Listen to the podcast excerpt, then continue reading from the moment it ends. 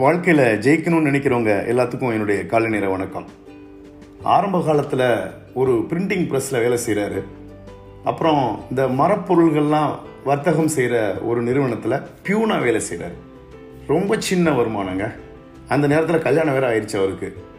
வருமானம் பத்தலைங்கிறதுனால வாடகைக்கு வீடெல்லாம் எடுக்க முடியாத சூழ்நிலைனால அவர் வேலை பார்த்த அலுவலகத்தில் ஒரு குடவுன் இருக்குது. அந்த குடவுன்லேயே தங்கிக்கட்டுமா அப்படின்னு சொல்லி கேட்குறாரு, பெர்மிஷன் கேட்குறாரு. ஓகேன்னு சொன்னதுனால அந்த குடவுனில் தன்னோட மனைவியோட தங்கியிருக்கிறார். பார்க்குற வேலையை ரொம்ப நேர்த்தியாகவும் ஈடுபாடோடையும் செய்கிறது தான் அவருடைய உண்மையான பண்பு. இதை தொடர்ச்சியாக செஞ்சிட்ருக்கும்போது ஒரு நாள் ஒரு நண்பர் அவரை பார்க்குறாரு. அவர் ஒரு இன்வெஸ்டாரும் கூட. இவர் செய்யக்கூடிய தொழிலில் இருக்க வேலையில் இருக்கக்கூடிய நேர்த்தியை வச்சு பார்த்தா இவரை வச்சு ஒரு நல்ல தொழில் நம்ம செய்யலாமே அப்படிங்கிற ஒரு முடிவெடுக்கிறாரு. அந்த அடிப்படையில் ஒரு வெஸ்டர்ன் கண்ட்ரீஸ்லேருந்து இறக்குமதி செஞ்சு விற்பனை செய்யக்கூடிய ஒரு தொழில் ஆரம்பிக்கிறாரு. இவரை பார்ட்னராக சேர்த்துட்டு கரெக்டாக சைக்கிள், இந்த மாதிரி பேப்பர் டை, இது மாதிரி பொருள்லாம் இறக்குமதி செஞ்சு நல்லாவே விற்பனை செய்கிறாங்க. அந்த தொழிலை ஜெயிக்கவும் வைக்கிறாரு. அதுக்கப்புறம் நம்ம தம்பிக்கு என்ன ஒரு ஃபீல் வருதுன்னா, ஏன் நம்ம சொந்த தொழிலை செய்யக்கூடாது அப்படின்னு ஒரு முடிவெடுக்கிறார்.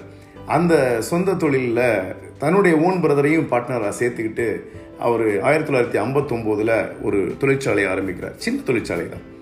அந்த தொழிற்சாலையில் அவர் கனவு மொதல் ப்ராடக்ட்டு வெளியில் வருது. மக்களிடத்தில் பயங்கரமான வரவேற்பு. ஏன்னா இவர் தான் எது செஞ்சாலும் நேர்த்தியாக செய்வார், அதை முழுமையான ஈடுபாடோடு செய்வார்ல. அதனுடைய விளைவாக வந்த ப்ராடக்ட்டு எல்லார் மனசுலேயும் பயங்கரமான இடம் பிடிக்குது. அதனுடைய யூட்டிலிட்டி எல்லாருக்கும் ரொம்ப தேவைங்கிறத நல்லாவே உணர்ந்துருக்கிறாங்க. ஸோ அந்த தருணத்தில் இன்னும் 2 ப்ராடக்ட் இன்ட்ரடியூஸ் பண்ணுறாரு. அதெல்லாம் மார்க்கெட்டில் இன்னும் பயங்கரமான ரீச். கிட்டத்தட்ட அந்த ப்ராடக்டில் 100 நம்பர் விற்பனை ஆகுதுன்னா அதில் இவர் பிராண்டு மட்டும் 70 நம்பர் விற்கும். மிச்சம் மற்ற அதர் கம்பெனி ப்ராடக்ட் எல்லாம் சேர்ந்து 30% 30 நம்பர் தான் விற்கும். ஸோ இந்த அளவுக்கு ஈடுபாடோடு அவர் செஞ்ச தொழில் நல்ல சக்ஸஸ்ஃபுல்லாக மாறி வந்திருக்கு. அதனுடைய அடிப்படையில் 2006 அவர் என்ன செய்கிறாரு, நம்ம தொழிலை இன்னும் கொஞ்சம் விரிவடைய வைக்கலாம், உலக நாடுகள் எல்லாத்துலேயும் நம்மளுடைய தொழில் சாம்ராஜ்யம் விரிவடையணும் அப்படிங்கிற ஒரு கனவு வருது. America, Thailand, Dubai, Egypt, Bangladesh, இது மாதிரி பல நாடுகளில் தன்னுடைய தொழிற்சாலைகளை எஸ்டாப்ளிஷ் பண்ணுறாரு. சிங்கப்பூரில் ஒரு பெரிய ஆராய்ச்சி மையமே உருவாக்குறாரு.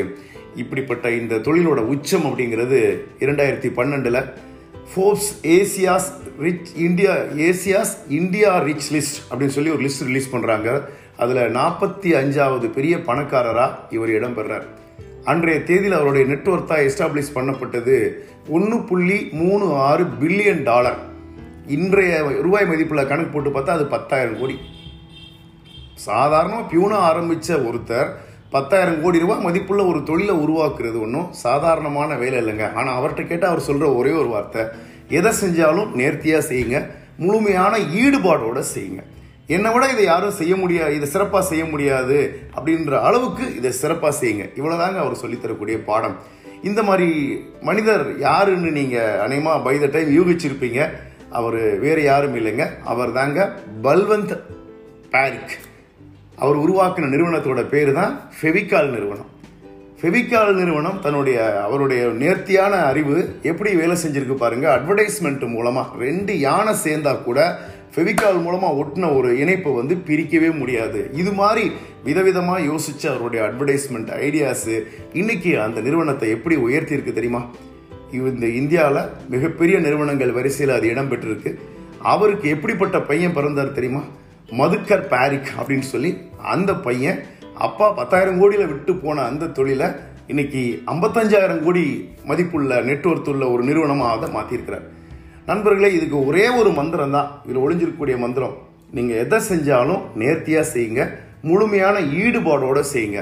அவர் சொன்ன அதே விஷயத்தை நாமளும் கடைப்பிடிக்க முடியும்னா, நாம் என்ன தொழில் செஞ்சாலும் சரி, நம்ம என்ன வேலை செஞ்சாலும் சரி, அதில் இந்த நேர்த்தியும் ஈடுபாடும் நான் காண்பிக்க முடியும்னா, நிச்சயமாக அவர் அடைஞ்ச அதே உயரத்தை நாமளும் அடைய முடியும்.